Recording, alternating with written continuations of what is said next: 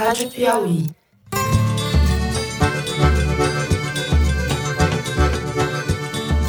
Olá, sejam muito bem-vindos ao Foro de Teresina, o podcast de política da revista Piauí.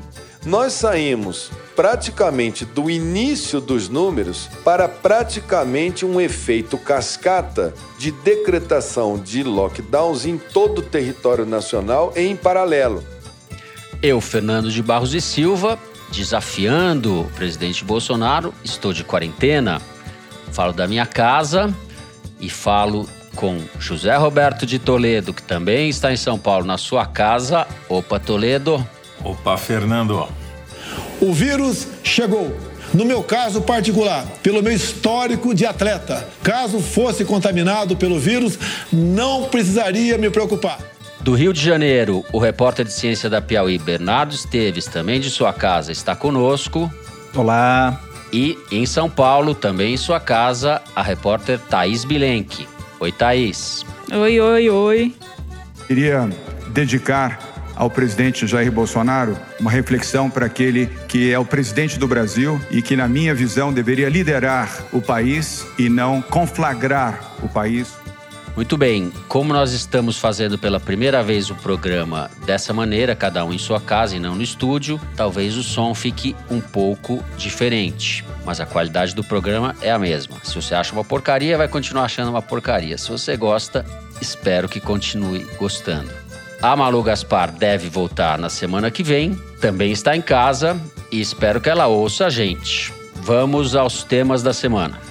O assunto, evidentemente, é coronavírus. A gente vai abrir o programa fazendo nosso boletim epidemiológico da crise, falar um pouco de como está o avanço da doença no Brasil e no mundo, o que a gente pode esperar para a próxima semana.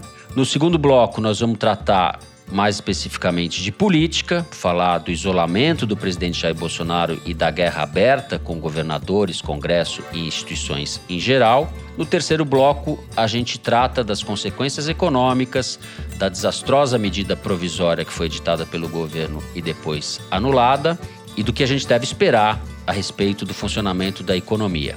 É isso, vem com a gente.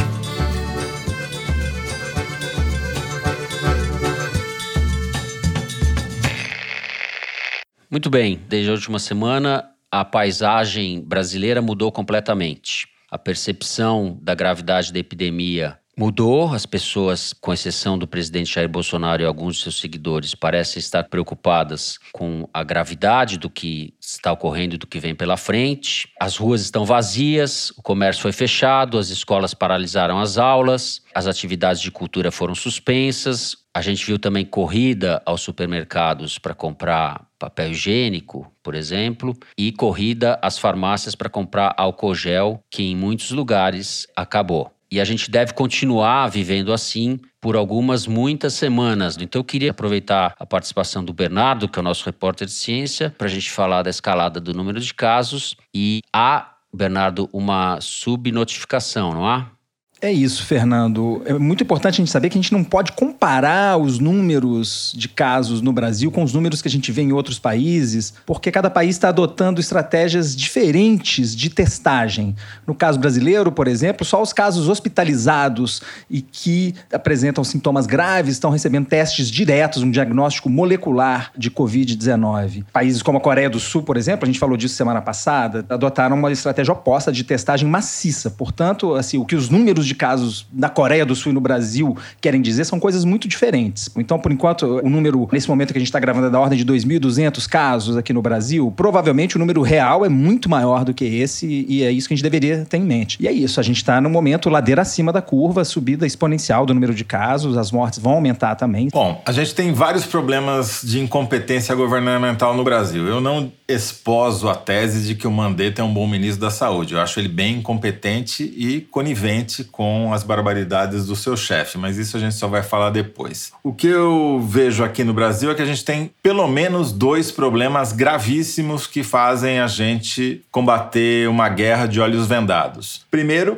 o número de casos não apenas está subnotificado, porque, como o Bernardo muito bem explicou, a gente está testando um número mínimo de pessoas por falta de testes, a gente não tem capacidade instalada para aplicar os testes, porque não compraram os testes com antecedência, e porque não tem laboratório para pegar esses exames e levar lá e dar o resultado. Além da falta de testes. A gente tem um outro problema, porque o Adolfo Lutz em São Paulo e o laboratório de referência no Rio de Janeiro estão demorando de 7 a 10 dias para entregar os resultados. Saiu publicado um estudo essa semana, feito também na Inglaterra, com um modelo matemático que estima o real número de casos para cada país. No caso do Brasil, o número real de casos é 10 vezes mais o número anunciado. Então, se forem 2.271, que eu duvido que sejam, mesmo por causa desse atraso,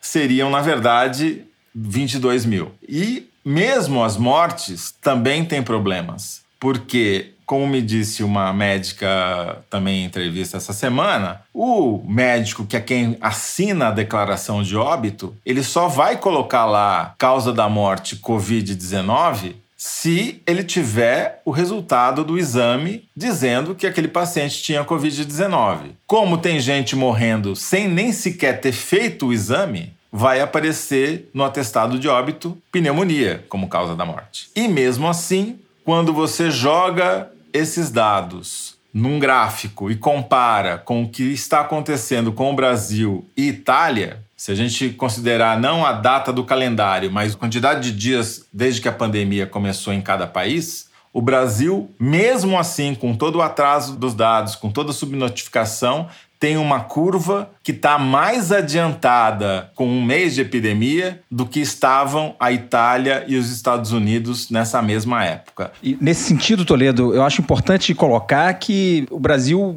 iniciou o movimento de isolamento relativamente cedo, né, em comparação com a Itália. Resta ver o, o, efeito desse isolamento, isso a gente só vai saber daqui a algumas semanas, né, se de fato a quarentena que tanta gente está fazendo, se isso vai de fato frear a subida do número de casos. É, a Itália ela adotou a quarentena e começou a fazer testes com mais gente na população a partir do 20 21 dia. Aí deu um salto na curva de notificações mas mesmo assim a gente ainda está mais adiantado que eles para essa fase da epidemia. É, e na Itália agora o número de casos desacelerou, mas terça-feira voltou a subir, né? Embora o número de casos notificados continue caindo. É, especialista com quem eu venho falando tem apontado que o número de mortes é o indicador que a gente deveria ter em mente para conseguir enxergar a luz no fim do túnel. E no momento em que o número de mortes começar a declinar, esse talvez seja o sinal de que as coisas vão começar a melhorar.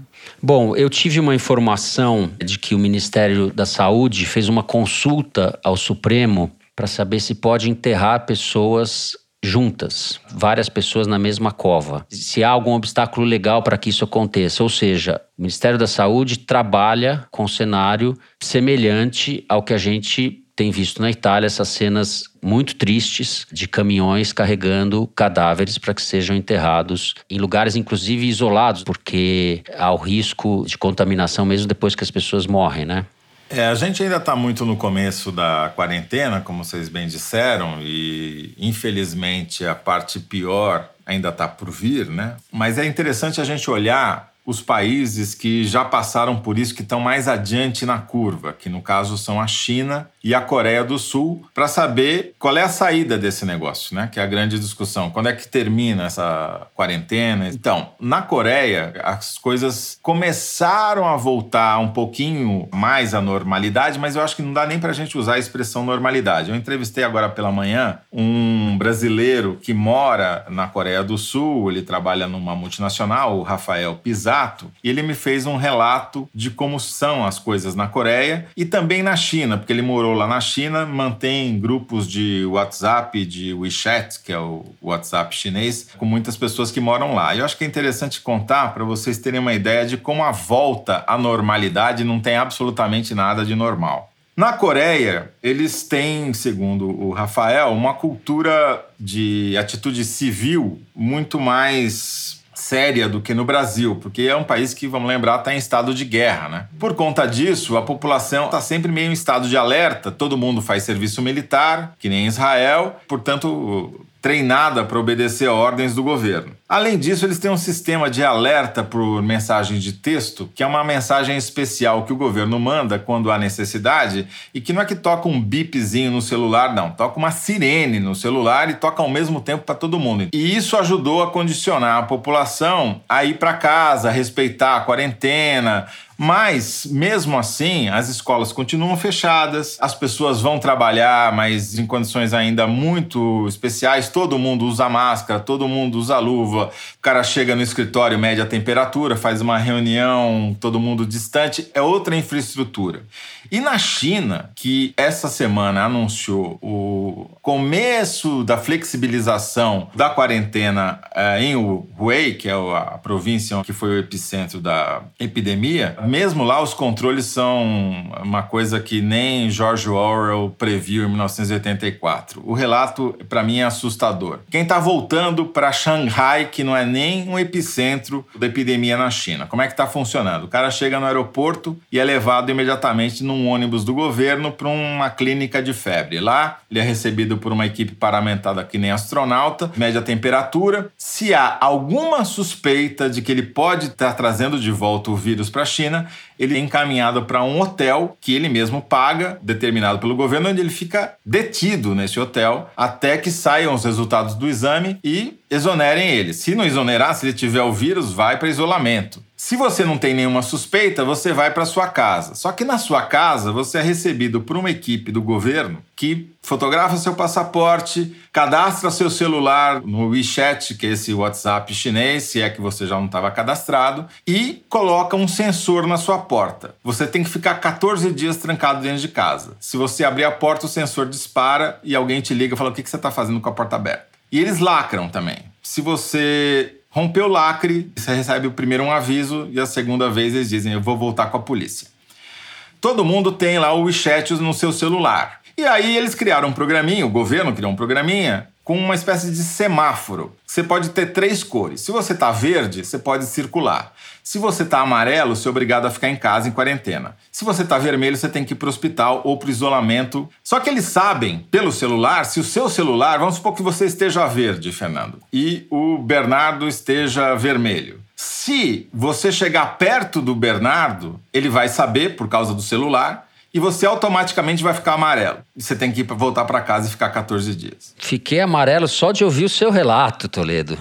Nossa, eu tô vermelha já. ai, ai. Bernardo, e você? Como é que você vê esse, esse relato que o Toledo fez? Coisa assustadora. É, Fernando, eu olhando para frente, eu fico muito preocupado com as especificidades da forma como essa pandemia vai se desenrolar no Brasil, em especial quando ela chegar nas comunidades de urbanização mais precária, né? Em que assim, a possibilidade de lavar as mãos ou de se isolar a mais de um metro e meio das pessoas nem sempre é uma possibilidade concreta, né? A gente já tem notícias de que, por parte do tráfico, tráfico por parte da milícia, já há uma estratégia de convencimento da população de algumas comunidades, aqui no Rio de Janeiro, pelo menos, para que elas de fato fiquem em casa, recomendações muito veementes, com ameaças veladas que chegam pelas redes sociais. E aí é, há um, um risco forte que essa crise de saúde pública pode virar uma crise de segurança pública e muitas cidades brasileiras são barris de pólvora. Temos um relato. Eu vou pedir para a Thaís apresentar a nossa entrevistada, a Luana Almeida, que é uma produtora cultural que mora no extremo leste da cidade de São Paulo. E o relato dela fala por si. Thaís, fala pra gente quem é a nossa entrevistada.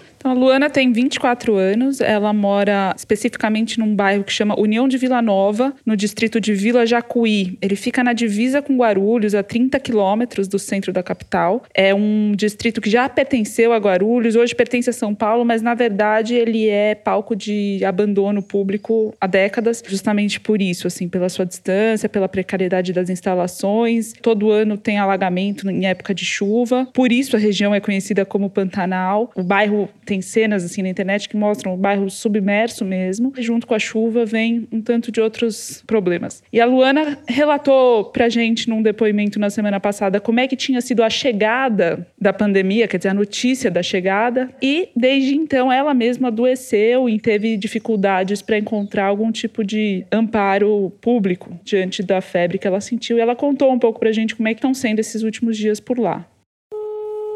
Alô? Oi. Oi, Luana. Tá me ouvindo? Tô. Como você tá? Eu tô bem, só a garganta que tá meio ressecada, mas bem melhor. Ah, aqui no prédio mora uma agente de saúde, né? Ela tá falando comigo pelo WhatsApp e aí falou que muito provavelmente porque só me deu essa febre no sábado e no domingo à noite. Foi, tipo, altíssima. 39 no sábado e no domingo, aquela. Depois que eu falei com você, tava no, na cozinha, eu senti meu nariz meio queimar, assim, tipo 40 graus, assim, 40.3. Mas eu tava bem, eu não tava sentindo nada, assim. Uma dor na nuca bem levinha. Passou uma hora, tava 36. Tirei foto, assim, porque foi uma hora certinho, eu já tava, tipo, bem melhor, sabe? Hum. Mas você tomou remédio? Tomei de pirona só. Entendi. Só de pirona mesmo, só pra baixar a febre. Quando que você começou a se sentir mal? É, sábado já acordei meio mal, tipo, um pouquinho de tosse. Aí, é, eu, por, por conta dos sintomas, eu fiquei mais ansiosa ainda. E dificuldade é. de respirar? É, sim, porque eu aqui é, tá mofado, né? Algumas paredes. Por causa do alagamento? Eu não consegui arrumar ainda porque tudo que a gente precisa comprar em material de construção está absolutamente tudo fechado. Na semana passada você falou que estava todo mundo meio que nem sabendo muito o que estava acontecendo, sem muito contato com, com a pandemia. O que, uhum. que mudou desde então? O que, que mudou que a galera teve contato, tipo, está, está sabendo, porque é até, tipo, a galera faz uma piada, nossa, se meu patrão dispensou, é porque o negócio é sério. E aí, não, porque é, vários lugares foi por decreto mesmo, né? Tipo, aí muita gente entendeu isso como uma férias mesmo. No sábado de manhã, tinha uma, uns idosos andando na rua, tipo, poucas pessoas, acho que era papo de umas seis pessoas, vai. Aí eu ouvi aquela sirene que a, a polícia liga atrás dos carros, assim. Aí era a polícia, assim, atrás das pessoas, orientando as pessoas a entrar pra dentro de casa, entendeu? Sábado de manhã. Yeah. Aí depois, não vi mais. Tipo, tava parecendo normal, a vila tava normal. Não tinha estabelecimento fechado até então. E teve gente, caso já de gente com, com diagnóstico de positivo? Até agora não, eu tô acompanhando, não tem nenhum caso aqui na vila. Mas você, como é que foi? Porque você tava com todos os sintomas. Como é que você, que, uhum. que você fez? Aí a agente de saúde falou, Luana, se a sua, se a sua febre continuar, você procura o posto. Se a minha febre tivesse continuado, era para eu ir no posto, para no posto ser orientada a ficar dentro de casa.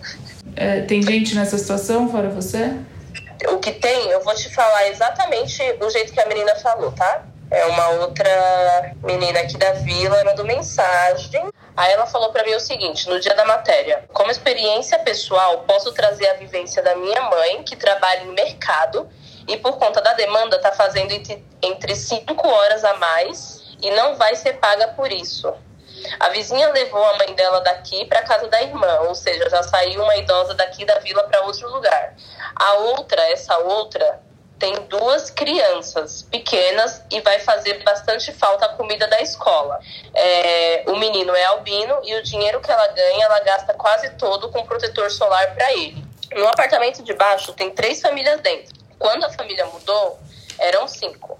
As meninas casaram e agora tem uma família por cômodo. Separaram as casas com um pano e compartilham a cozinha. Ou seja, quarentena é isso, né? Tipo, adaptaram a casa para poder passar a quarentena, entendeu? Uhum. Pela quantidade de pessoas que tem. O ônibus daqui está mais cheio, aquilo que eu falei, porque diminuiu a quantidade de linha, mas as pessoas seguem trabalhando normal. Isso ela mandou na sexta-feira, depois saiu a matéria.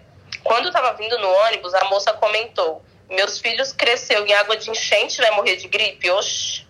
Então tem muito comércio ainda aberto e gente que tá trabalhando ainda, apesar tem. de tudo. A galera tá assustada. É isso. Beleza. É... A gente vai usar um, um trecho para pôr no podcast. Uhum. Beleza.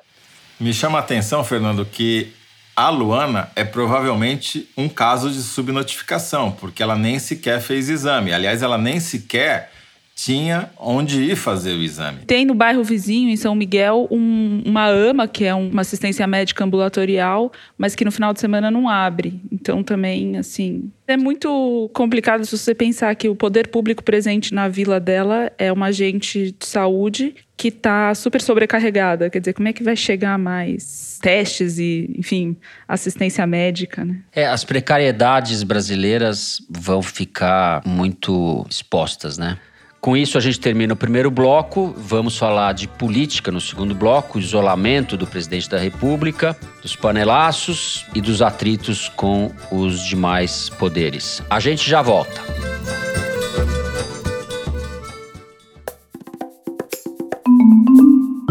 Oi, eu sou a Branca Viana e eu apresento Maria Vai com as Outras, outro podcast da revista Piauí, que vai ao ar a cada duas segundas-feiras. O Maria já está na quarta temporada e, além de manter a nossa programação normal durante a pandemia de coronavírus, a gente está fazendo uma série de episódios extras só para falar desse assunto: o Maria na quarentena. A gente publicou um primeiro episódio ontem, quarta-feira, com uma enfermeira que trabalha na rede de atenção primária à saúde no Morro da Formiga, uma comunidade no bairro da Tijuca, no Rio de Janeiro. Mas o Maria na quarentena não vai obedecer ao nosso calendário de publicação, então assina o feed no seu aplicativo de podcast preferido, que a qualquer momento a gente pode subir um episódio novo para te fazer companhia nessa quarentena. Obrigada e até lá.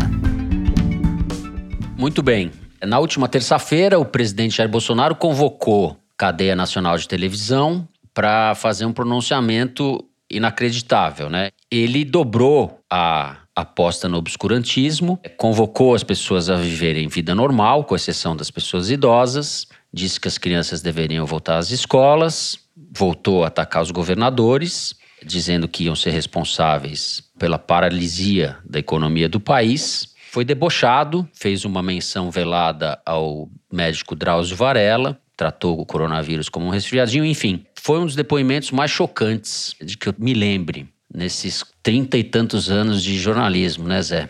Chocante e ao mesmo tempo previsível, né, Fernando? Porque. Previsível. A loucura do Bolsonaro tem método. Basta a gente acompanhar o que acontece no Twitter para prever o que o Bolsonaro vai fazer. E como ele está perdendo, segundo Arquimedes, na média de 7 a 3 no Twitter, para que 70% das manifestações sobre coronavírus e Bolsonaro são negativas para ele, só 30% favoráveis. Na verdade, todas as pesquisas que saíram até agora, tudo bem, elas foram feitas antes da quarentena, indicam que ele mantém o seu terço de apoio, que é aquele terço que acha o governo bom ou ótimo. Todas as pesquisas de todos os institutos, Datafolha e Ibope inclusive. E se a gente transportar isso para a conversação no Twitter, a proporção é mais ou menos a mesma. Agora, o que, que ele fez nessa noite histórica de terça-feira com aquele pronunciamento em que ele jogou todas as fichas na mesa, apostando na hostilidade e no confronto, dizendo que tudo que o mundo está fazendo é bobagem, só ele tem a razão, né? Ou seja, quarentena é coisa para trouxa. Na minha opinião, por mais contraditório que pareça, quanto mais certo der o isolamento que ele tanto critica, mais o Bolsonaro vai dizer: tá vendo? Era só uma gripezinha, eles exageraram. E com isso, ele vai tentar jogar a culpa da depressão econômica que se avizinha no colo dos governadores, dos governadores da dos imprensa, etc. da oposição. E aí, assim, se o isolamento funcionar, ele tem esse discurso para tentar dizer que a culpa pela crise econômica não é dele, é de quem fez a quarentena exagerada. Se não funcionar, se for uma carnificina, aí ele vai estar perdido, mas todos estaremos. Então, é, salve-se quem puder. A tática do Bolsonaro é clara. Ele está jogando para tentar faturar politicamente, seja com o sucesso, seja com o fracasso da quarentena. Queria dar um outro dado da Arquimedes, que fez uma consulta em tempo real das 8 e meia da noite até as 10 e meia da noite no Twitter, analisando as reações exclusivamente ao pronunciamento do Bolsonaro. Uhum. E aí é um dado histórico também. Capturaram todos os tweets nessas duas horas imediatamente após o pronunciamento do Bolsonaro. E foi uhum. sensacional. Ele perdeu de 93 a 7. Nunca antes na história deste país ou deste Twitter houve uma reação tão negativa a qualquer coisa que o Bolsonaro tenha dito, feito ou uhum. estimulado para resumir. Ele está procurando o isolamento, está tentando identificar ou marcar quem são os adversários, e aí o Dória ajudou muito hoje com esse confronto hoje, verbal entre os dois, né, nessa quarta-feira, porque ele consegue identificar no Dória, no Lula, os personagens com quem ele tem que guerrear. e depois jogar a culpa, seja lá do que ele quiser jogar. Agora, se essa tática vai funcionar ou não, é obviamente impossível dizer agora. O que dá para dizer é que tem desconforto dentro da própria base bolsonarista. Né? Gente que tem influência no meio bolsonarista que criticou o já fazendo disse. um head, né? Fazendo Exatamente. ressalvas a, fazendo a o seu seguro ali, porque que tá vendo não... que o negócio pode não dar certo. Agora, ele pode sempre radicalizar. E aí vai depender de como o Congresso vai reagir a isso, se vai eventualmente acelerar um processo de impeachment, porque motivos a gente já disse e repetiu não faltam, e qual vai ser a relação também dos militares, né? Sim, Parece que uma sim. parte deles está meio desconfortável com o é. seu chefe, né? Thais, eu queria te ouvir sobre isso. A introdução do impeachment, como é que você está sentindo aí em Brasília, nas suas conversas, o isolamento do Bolsonaro? Porque a reação do presidente do Senado, por exemplo, foi muito dura ao pronunciamento dele. Várias lideranças políticas fizeram declarações muito duras. E o presidente do Senado é uma pessoa que, em geral, não se manifesta, né? O fato só dele já ter se manifestado já seria uhum. passível de nota. E ele ainda falou, o Davi Alcolumbre, né? Falou que o país precisa de liderança séria e que a posição que o Bolsonaro externou era grave. Quer dizer, até recebeu parabéns do Maia, que é quem costuma fazer esse tipo de resposta. Então, o ambiente muda, a paciência vai se esgotando, embora é isso que vocês estavam falando, assim, não vejo surpresa, né? Ninguém fica mais pasmo, porque o Bolsonaro fez esse pronunciamento no mesmo dia que ele estava ensaiando um certo recuo, fez um certo aceno para governadores do Nordeste, do Norte, do Centro-Oeste, que ele já tinha se reunido e tal. Então, ele sempre faz isso, ele parece que vai para um lado e aí corre para o outro. Mas o vetor dele é sempre da radicalização. Ele faz é. recuos ou falsas conciliações ou conciliações momentâneas para voltar à carga no momento seguinte. A paciência vai acabando um pouco, mas eu não acho que seja um assunto desta semana, por exemplo, o impeachment, entendeu? Eu acho que ainda uhum. tem muita estrada para rodar. E eu tenho também um pouco de dúvida sobre essa tática dele. Eu acho que tem uma sementinha plantada assim nas pessoas do tipo, a gente tem que levar a sério, não tem? Acho que o Bolsonaro consegue semear uma certa dúvida, mas também ele não está conseguindo convencer absolutamente. Os panelaços que aconteceram oito dias seguidos, ontem, durante o pronunciamento dele, inclusive, mostram muita insatisfação, uma insatisfação que até então estava mais calada, mas talvez seja entre aqueles outros 70% que não aprovam a gestão do Bolsonaro. Né? O Datafolha mostrou que ele continua com um apoio Sim. relativo de 30%. Né? Então é, é difícil concluir. Uhum. Eu acho que as duas coisas, o que o Toledo falou e você falou sobre a manutenção, digamos assim, desse apoio e ao mesmo tempo um crescimento da insatisfação as pessoas que não apoiam estavam paradas, caladas, estão se manifestando. O panelaço na noite de terça-feira, que foi a noite do pronunciamento, foi muito forte. Isso veio num crescendo. Ao mesmo tempo,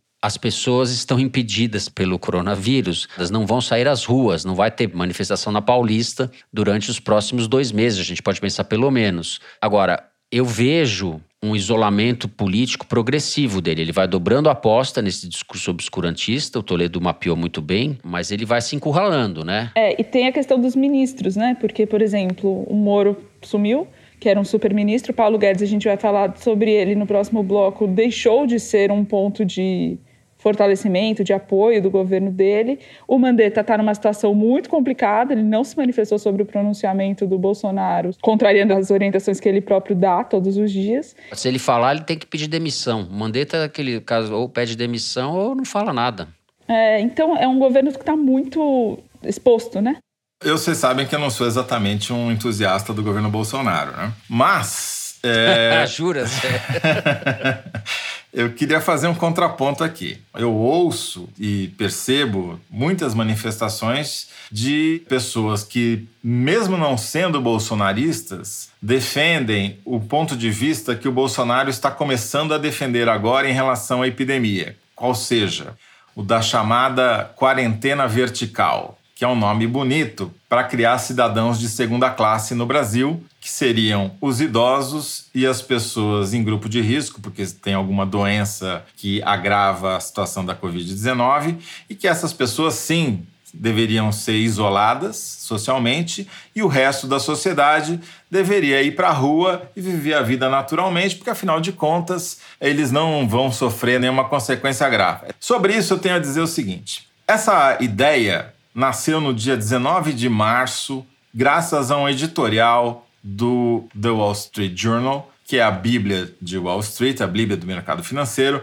chamado uhum. Rethinking the Coronavirus Shutdown, ou seja, repensando a quarentena do coronavírus. Defendia exatamente isso que eu expliquei. Vamos prender os velhinhos, vamos prender os doentes e o resto da sociedade vive a vida naturalmente, porque daí vai vir a tal da imunidade do rebanho, mais de 50% da população vai ser contaminada, e daí o vírus e a epidemia caem naturalmente.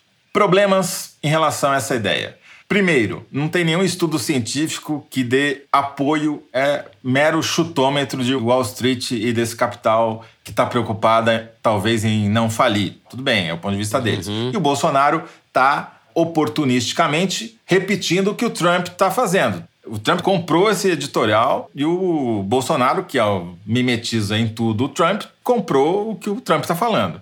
Qual que é o segundo problema? Não tem como você constitucionalmente criar cidadão de primeira e segunda classe. Ah, você tem mais de 60 anos, está preso em casa. Você tem 59,5, você pode circular. Isso é inconstitucional, para dizer o mínimo, além de uhum. ser imoral, né?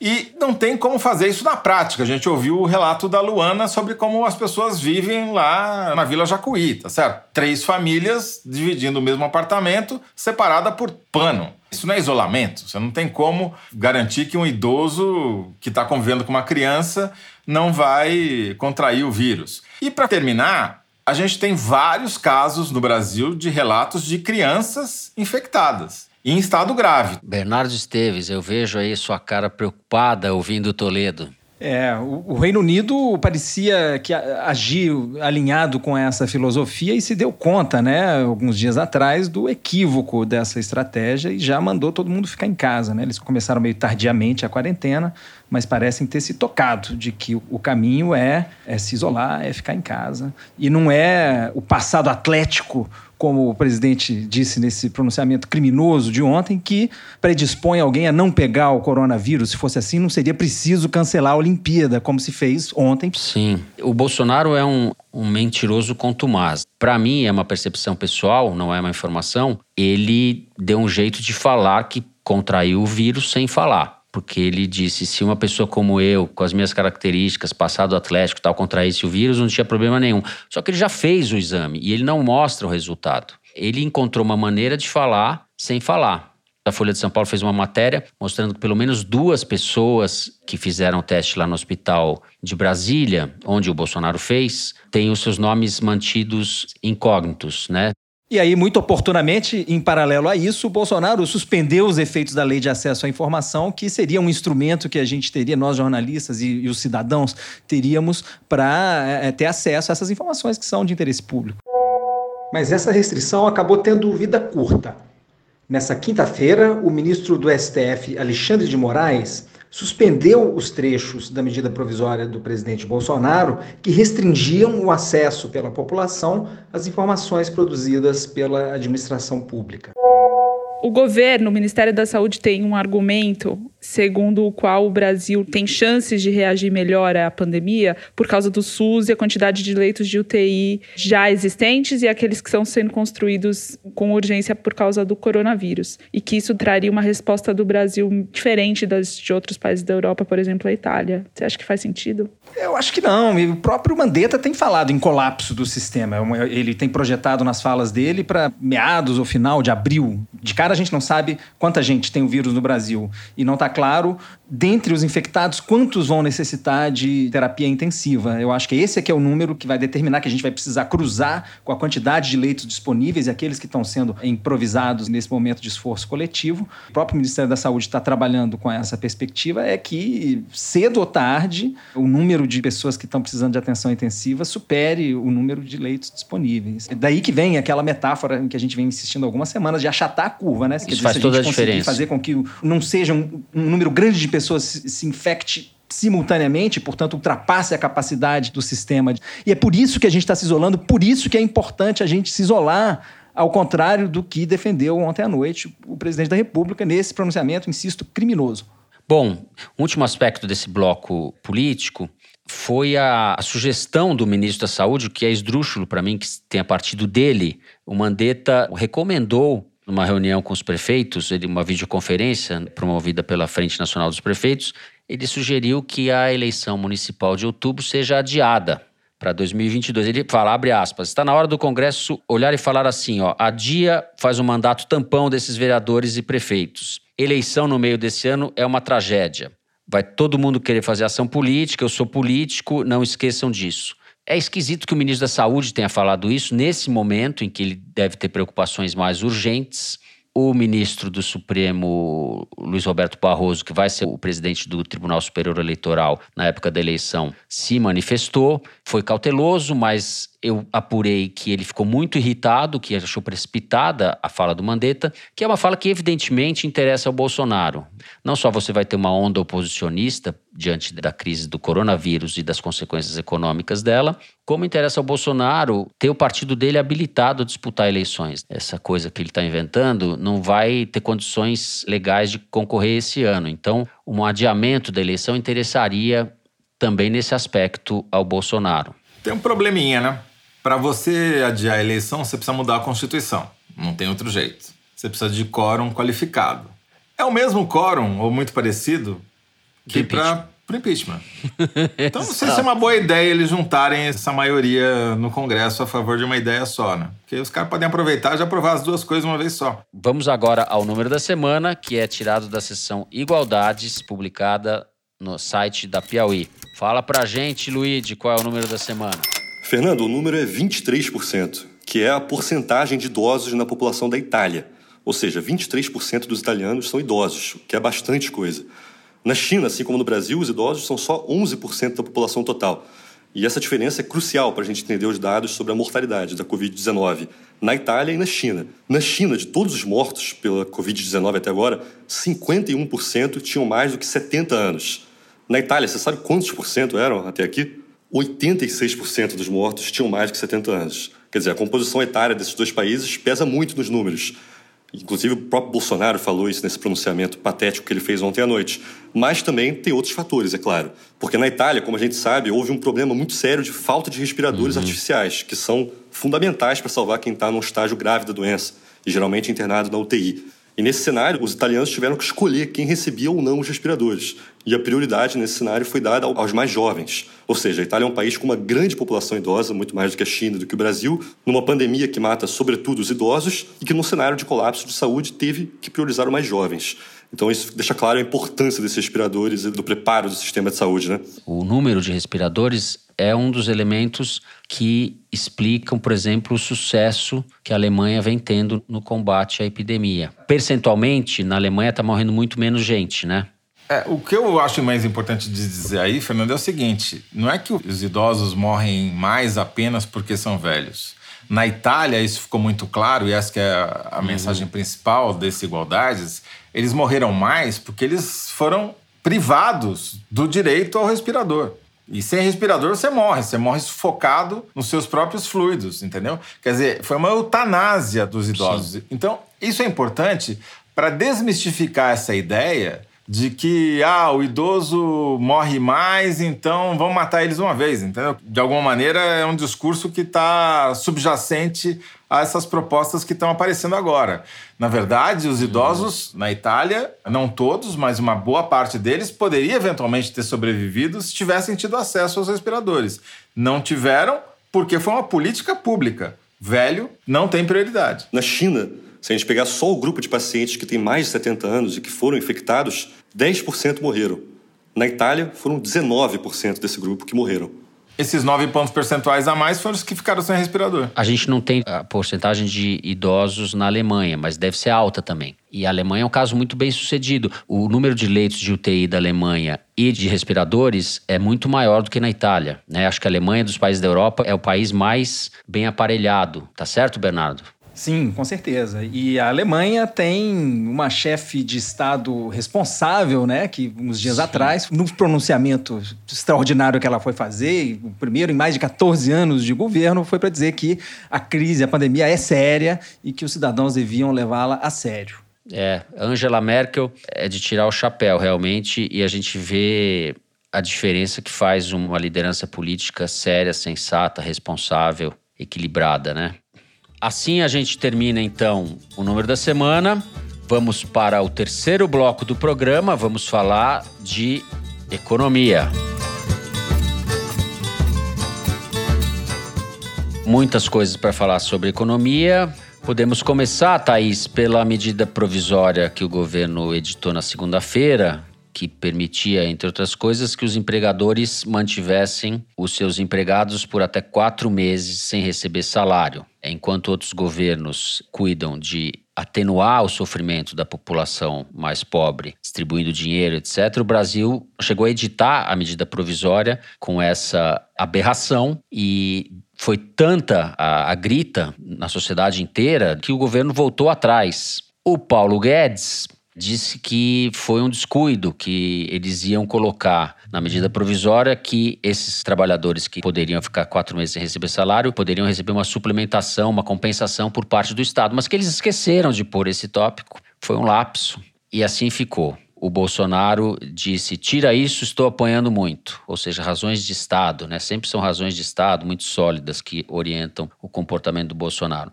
Thais, você escreveu sobre isso eu queria que você fizesse um relato para a gente de como ficou essa questão da medida provisória, qual foi o estrago que esse episódio fez na imagem do Paulo Guedes. É, não ficou, né? Porque eles retiraram, a MP continua valendo, salvo esse artigo, mas enfim, vamos do começo. O governo estava preparando, em conjunto com a cúpula do Congresso, uma resposta finalmente mais assertiva para a crise em particular. Até então eles estavam lançando pacotes, mas nada era assim considerado suficiente. E no final de semana eles se apressaram e atropelaram a articulação com o Congresso, porque o Paulo Guedes, em particular, a equipe econômica como um todo, estavam sendo muito pressionados por empresários. A gente viu alguns argumentos de empresários ao longo dessa semana quais eram, que era preciso manter a atividade econômica viva de alguma forma. E aí, para responder com urgência a esses empresários, o governo decidiu dividir o pacote de medidas que seria incluído em uma medida provisória só em duas.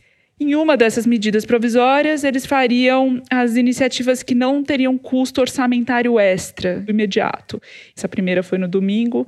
Em outra medida, que seria em tese editada no dia seguinte, eles incluiriam as iniciativas que teriam custos. Então, o que, que eles fizeram? Eles incluíram esse layoff, que é permitir que as empresas suspendam o contrato dos seus empregados por quatro meses, no caso, sem o pagamento de salário e incluíram ali uma linha dizendo que poderia ser negociado entre o patrão e o empregado algum tipo de compensação financeira, que não seria um salário, mas seria uma ajuda de custo, digamos assim. Só que isso é considerado completamente insuficiente, porque numa situação como essa, os empregados não teriam voz, né? não teriam muita força para negociar com nenhum patrão. E aí esse artigo foi revogado. O próprio Toffoli falou que isso não passaria, porque a Constituição não permitiria uma medida como essa. E o Paulo Guedes que não estava em Brasília, que não apareceu para explicar nada, só depois que tudo tinha acontecido, deu algumas entrevistas para alguns jornais, disse que tinha sido um erro de redação, sendo que ele próprio assinou a medida provisória junto com o Bolsonaro, que, como você disse, pediu para tirar logo aquilo lá que ele estava apanhando. Tem um aspecto que é o seguinte: essa segunda medida provisória, que incluiria uma medida aí sim negociada com o Congresso, que era uma ajuda de custo um repasse de 200 reais, por enquanto é esse o valor, mas esse valor ainda não está fechado. Para os trabalhadores informais, que é uma parcela grande da população e que está mais suscetível ainda, porque muitos deles não têm nem como serem alcançados pelo Estado, essa outra iniciativa caiu na malha fina da Secretaria da Fazenda, digamos assim, que pediu tempo para analisar, então não estava pacificada. O governo claramente se precipitou para apresentar uma resposta para os empresários e acabou ficando vendido tanto com o Congresso quanto com a sociedade sociedade que reagiu. E aí, como o governo não conseguiu apresentar nada no lugar desde então, Quem apareceu de novo com algum tipo de resposta a isso foi o Rodrigo Maia e o Congresso, que vieram com essa proposta, essa ideia de orçamento de guerra, que é fazer um orçamento paralelo para esse ano, enquanto durar o estado de calamidade pública, em que as restrições fiscais impostas pela lei de responsabilidade fiscal ficariam afastadas para o governo poder fazer os investimentos que tem que fazer na saúde para garantir que a população sobreviva à pandemia. Toledo, para além dessa medida provisória, como é que você está vendo esse keynesianismo de direita do Paulo Guedes? Como a Thaís muito bem escreveu no site da Piauí, aliás, convido todos os ouvintes a entrarem no site da revista Piauí, onde a gente tem mais de 25 artigos escritos sobre a pandemia de coronavírus e todas as suas implicações pelo mundo, no Brasil, na política e tudo aberto. Como a Thaís muito bem escreveu lá, o Paulo Guedes foi o último a ser convencido a adotar certo. qualquer tipo de medida que fosse para beneficiar a população, porque é do estilo dele só pensar no interesse do outro lado da ponta da pirâmide, né? E no caso específico dessa medida provisória, não foi erro de redação, coisa nenhuma, claro. né? Eles redigiram de propósito assim. Aí, a hora que saiu a medida, na calada da noite, veio uma reação gigantesca contra ela, por óbvias razões, e o Bolsonaro mandou ele cancelar. Foi um balão de ensaio. Jogaram lá para ver se cola, que é a tática dessa é operandi que a gente deles, tem. Exato. Eles não têm plano estratégico para nada, entendeu? Para as coisas mais importantes é tudo feito no improviso, nas coxas. É um governo que fala em gente técnica, em gente capacitada, mas é um bando de incompetentes, é isso que eles são. E o Bolsonaro, de vez em quando, dá uma de Bolsonaro quando lhe convém, como fez agora hoje, nessa quarta-feira, contra o Dória, ontem no pronunciamento à nação, entendeu? Então, o problema que eu vejo é o seguinte, Fernando: tem muitos empresários, muita gente tentando ajudar.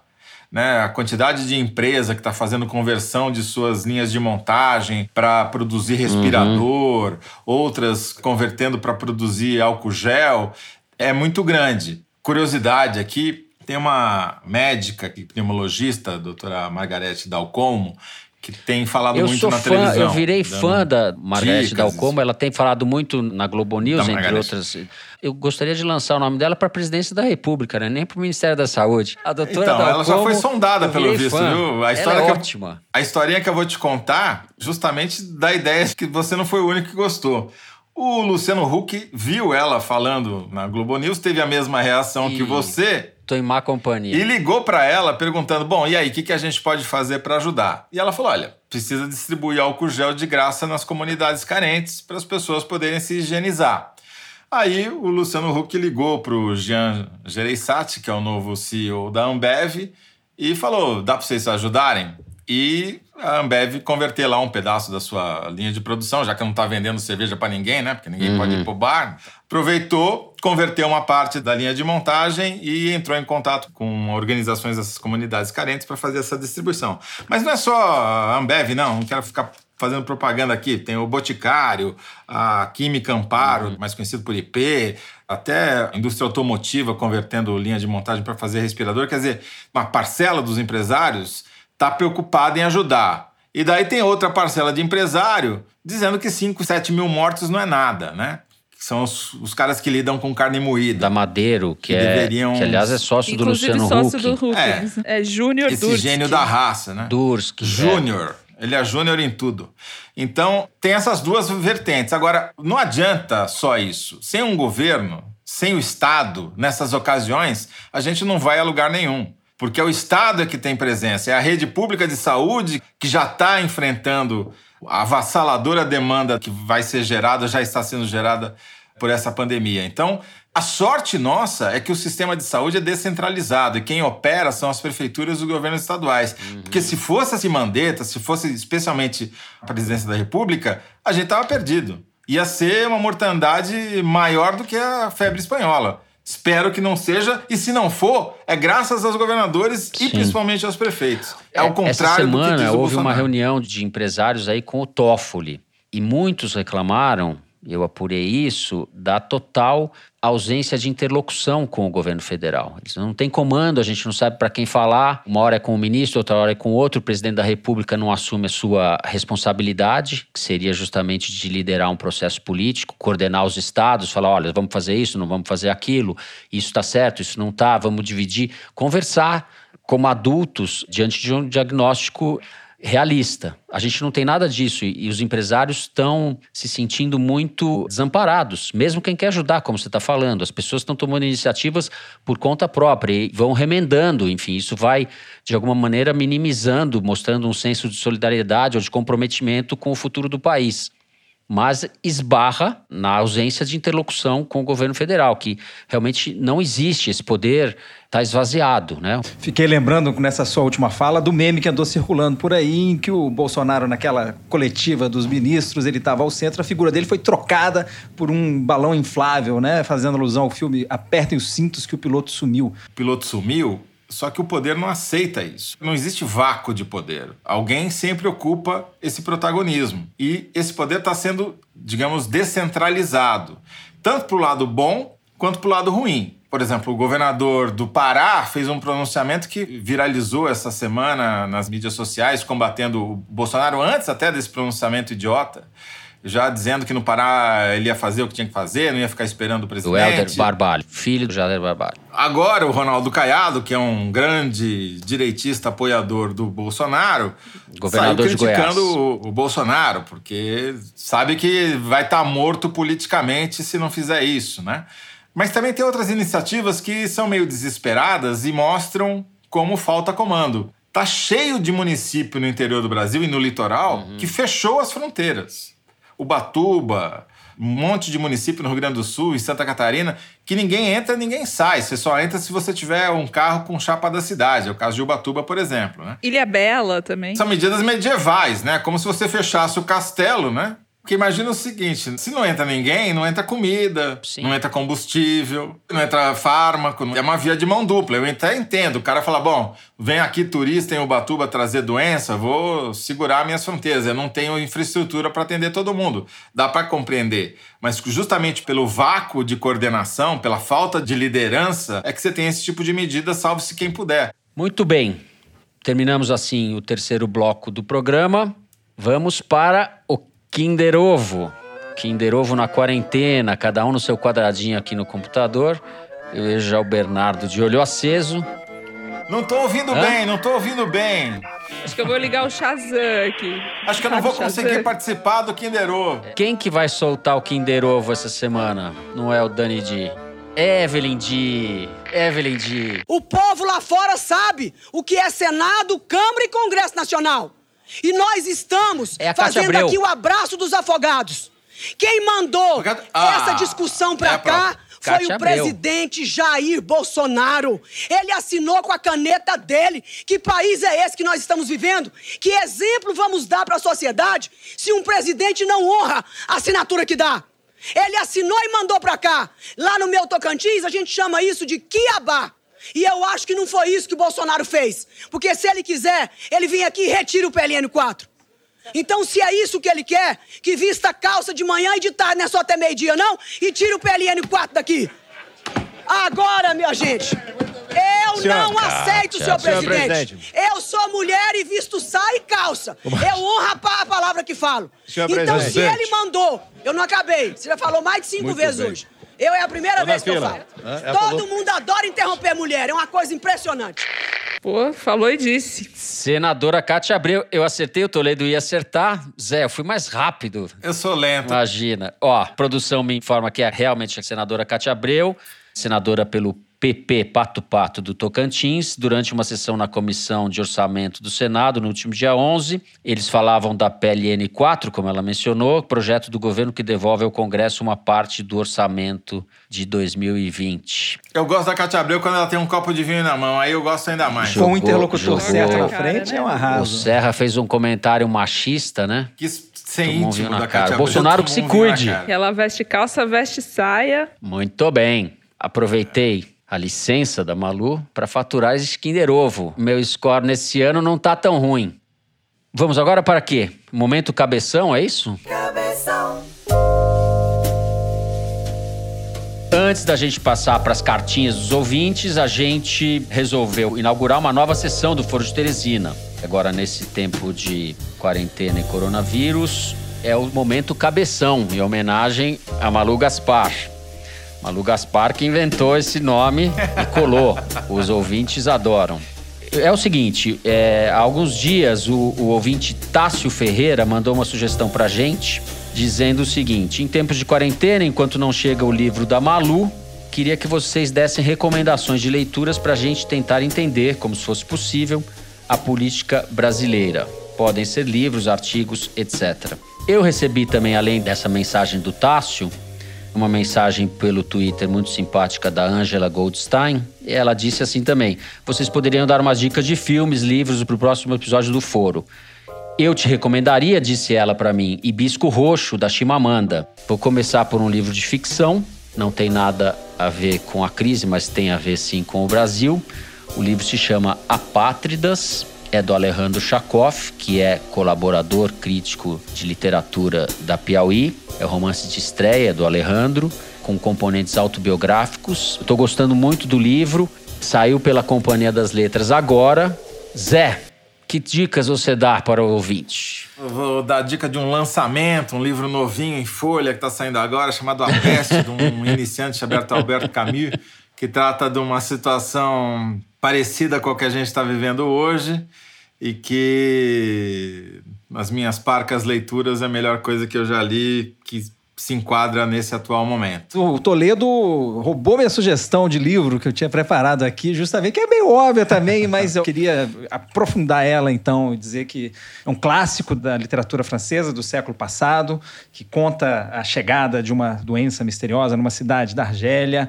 E eu acho que é uma leitura muito esclarecedora para esse momento que a gente está vivendo, porque trata da, da, da, chegada dessa epidemia, das suas dimensões médicas, sociais, metafóricas também. Eu acho que ilumina muito esses tempos que a gente está vivendo. Peste. Mas eu vou fazer o meu merchan também e recomendar aos ouvintes que ouçam o segundo episódio de A Terra é Redonda, episódio fresquinho que foi ao ar na terça-feira para a gente mudar de áreas um pouco e falar de agrotóxicos e polinizadores. Então, passem lá e ouçam a cada 15 dias a Terra Redonda na Rádio Piauí. É Exatamente. o fim da picada, né, Ouçam o podcast do Bernardo, esse segundo episódio tá ótimo.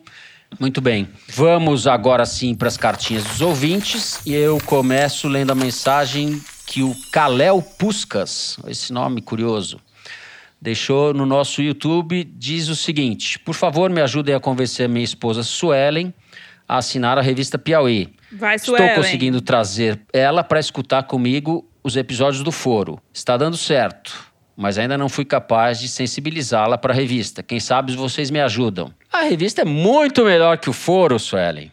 Assina a revista. Assim você ajuda a gente a manter o Foro. Se você gosta do Foro, faz isso pelo Caléu. Pois é, Fernando. Inclusive, o Caléu devia se espelhar na Bárbara Cardoso, de quem eu vou ler uma mensagem simpática que chegou uhum. aqui para nós.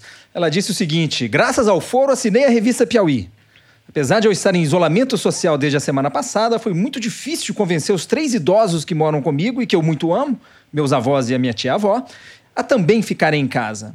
Acontece que hoje, no almoço, passei no quarto da minha tia de 75 anos e ela, super animada, me disse que estava amando ler uma reportagem sobre os anticoncepcionais que saiu na Piauí. Entreguei para ela todos os meus livros e revistas Piauí e, graças ao trabalho de vocês, os dias têm sido menos difíceis. Por isso, queria mandar um grande abraço e muita gratidão a todos vocês. Quem imaginou que a Piauí ia ser prestação de é serviço isso, também, né? É Olha aí, leitura edificante para sua quarentena.